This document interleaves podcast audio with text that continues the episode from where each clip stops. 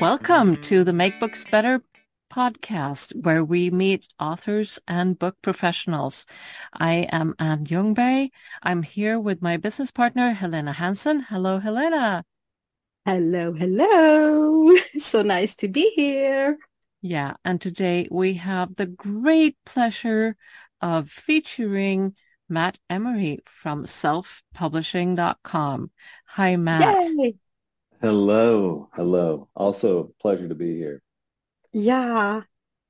And you're a, you're a best-selling author, but you are also a success strategist at selfpublishing.com. And Yeah, you have, I've read you had have conversations with over 9,000 aspiring authors. It means you have transformed countless writing careers and open doors. And what would you say is the secret to become a successful author?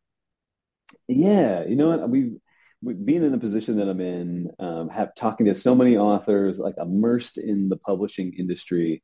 Um, I hear I hear a lot of really good advice from a lot of people that uh, have published books and, and put on good careers. Um, I heard John C. Maxwell, who's now written like 80 something books at one point, say, as long as you as a person are continuously growing, you will never run out of things to write about. Um, and he he's one like um, like Stephen King and a lot of these people that put out so many books who just try to write uh, a certain amount of clean pages every day. Now Stephen King's like six.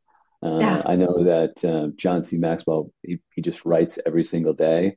I think that that would be the prerogative of anybody who wants to have a successful writing career is make writing a rock in your life. It's just one of these things that goes in the jar and can never get displaced. It's just, I'm going to write every day. Yeah, that's a great advice because sometimes you think, oh, I will wait for inspiration or something, but doesn't work like that. No, no, it doesn't. It doesn't. You kind of, yeah, you develop the habit. I, I always think of uh, my, my writing life as coming out of an overflow. Inspiration is this thing that you hope just strikes you and, you know, you're Yeah. leaving the movies and you're feeling it. But I like to live my life and encourage people to live their lives in a manner where creativity, that cup is always full and, uh, and you just, you can just draw out of it or it's overflowing. Yeah. So I've been told that you have identified two massive opportunities that almost everybody misses. Would you like to uh, flesh out a little bit about that? Yeah, yeah, yeah. So since we're talking mainly, uh, if you're here listening to this podcast today, you may be an entrepreneur. Um, I think that the first thing I want to talk about a little bit is this idea of um, imposter syndrome. Um, the second one I want to talk about a little bit is the uh, the idea of a book as a lead magnet or things within your book uh, as lead magnets. These would be the things that maybe I feel like they're such great opportunities uh, because they're also my struggles. Uh, and in writing a book, they've helped me uh, overcome uh, the the idea of imposter syndrome. I wrote my first book. I totally dropped the ball on having a lead magnet. So Yeah. first things first, it's interesting how you know we you probably heard the expression the idea that we're the average of the five people that we spend the most time with. Mhm. And when somebody is living in an industry and they've committed their life to a business, then they're probably spending a lot of time with peers who are also committed in, in businesses. Um, and, and so the more we spend time with our peers uh, who are like us, I think the more isolated we become from the people who uh, who really need to know what we know. And when we're kicking around ideas with our friends and our peers or other professionals, um, sometimes people react really positively to that and they treat you like, wow, like that was that was revolutionary. Those people, if that's common, if that happens, then you probably aren't struggling with imposter syndrome. If you are, if you ever feel like, who am I to write a book? If you have some sort of fear or uncertainty or doubt that people are going to read your book or they're going to care about your book or what you have to say, uh, it's such a common thing. It's interesting that I would argue that that fear, that doubt, that uncertainty and the way that it shows up in your subconscious and the way that it talks you out of, of going after something like writing a book, that's not actually true. What's true is you've probably put yourself in an environment where um, you don't constantly hear the people who are saying, I have no idea. I don't know what to do.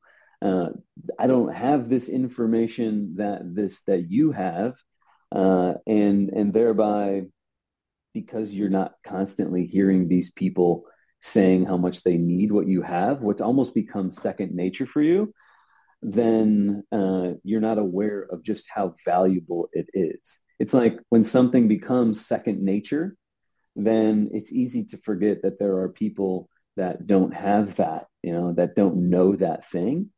Mm. Um, and that's, there's probably three main reasons that people don't write books. There's like, you know, perfectionism that just stalls them out. There's, they don't know what the process is. That's pretty common. Um, but I think the one that is so universal, so prolific is this fear, uncertainty, and doubt that shows up in ways like imposter syndrome. yeah. So and how yeah. How common is that? When let's say you are talking to you're advising authors or entrepreneurs who want to write a book. How common is that?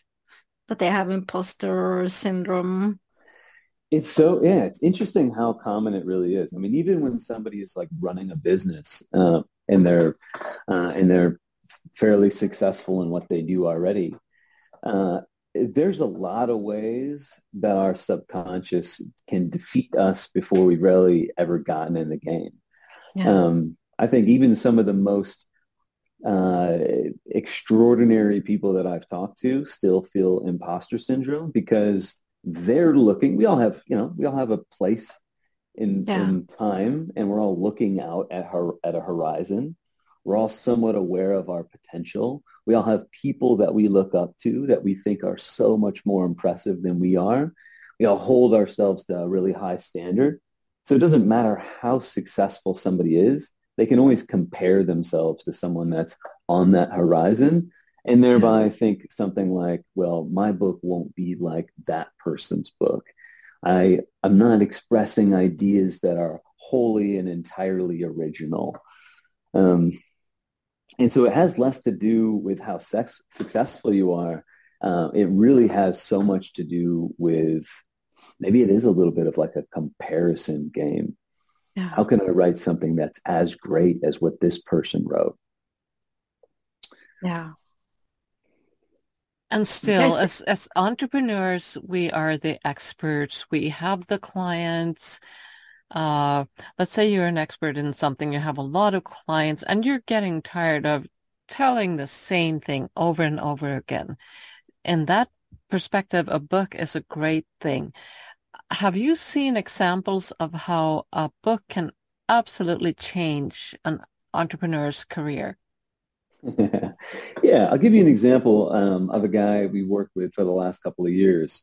Um, his name's Hayden, and Hayden graduated from a real estate college, uh, and he went into he started investing in some properties and, and started dabbling in re- in commercial real estate. And a bunch of people came out of the woodwork and saw that he was successful and they started asking him the, the same questions you know? The the broken record questions that eventually as you said uh, and like you just kind of get tired of hearing. And so he thought i know the answers to these questions so well and i'm tired of answering these questions so i'll write a book that is basically for the total commercial real estate beginner and now, anytime someone comes up and asks me that same old question, I can say, hey, I wrote a book on this subject. Uh, why don't you go pick up the book? It's on Amazon. Um, and then he didn't have to answer the question. He also made a couple of dollars. Pretty, pretty smart move. Some people went away. They read the book. They never came back. But a lot of people, uh, they they came back with more advanced questions. And and then little by little, as more people got a hold of Hayden's book, uh, he had a new set of a new broken record, you know, yeah. a new set of more advanced questions. And he's like, well, what these people have in common that the first group, the initial beginning group didn't is these people are clearly serious enough about real estate to take the action of reading a book. And now they're asking action oriented questions.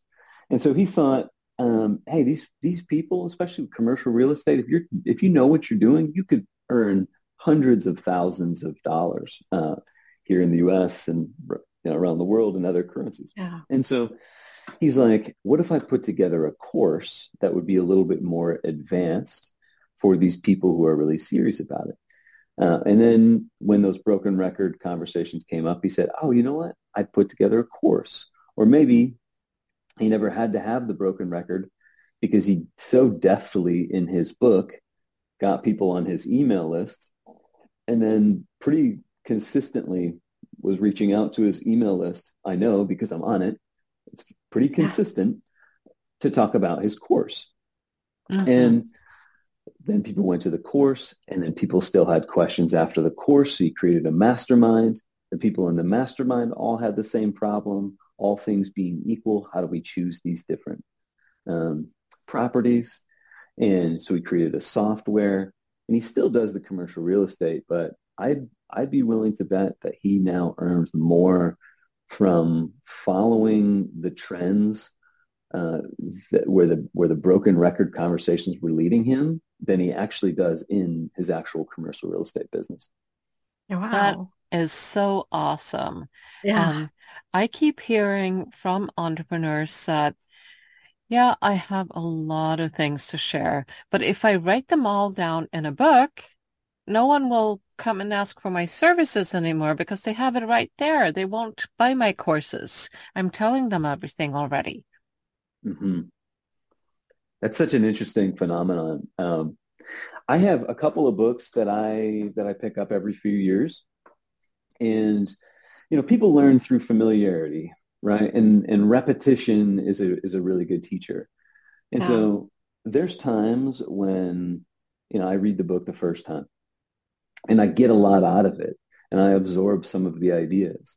But then when I come back to the book a second time, uh, I'm not relearning the same things necessarily. I'm I'm experiencing the content with more depth.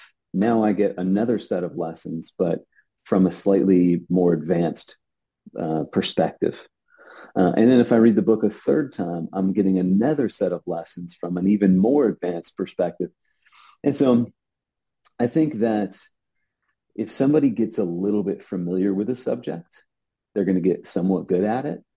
And then going and buying a course or coaching or whatever a business does is just going to aid somebody in becoming as much of an expert as the person who wrote the book in the first place.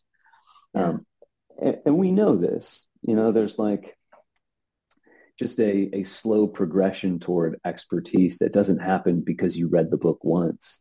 It builds a lot of trust. It builds familiarity with your ideas.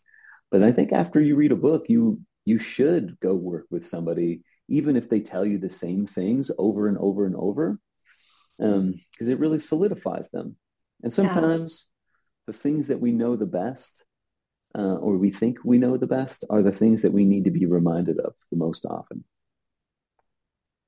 Absolutely. So yeah. And it's really about the implementation that comes after. It's really hard. You can read a book and get a lot of good knowledge from it, but to, implementing everything you've learned, you you might need a little bit of hand holding.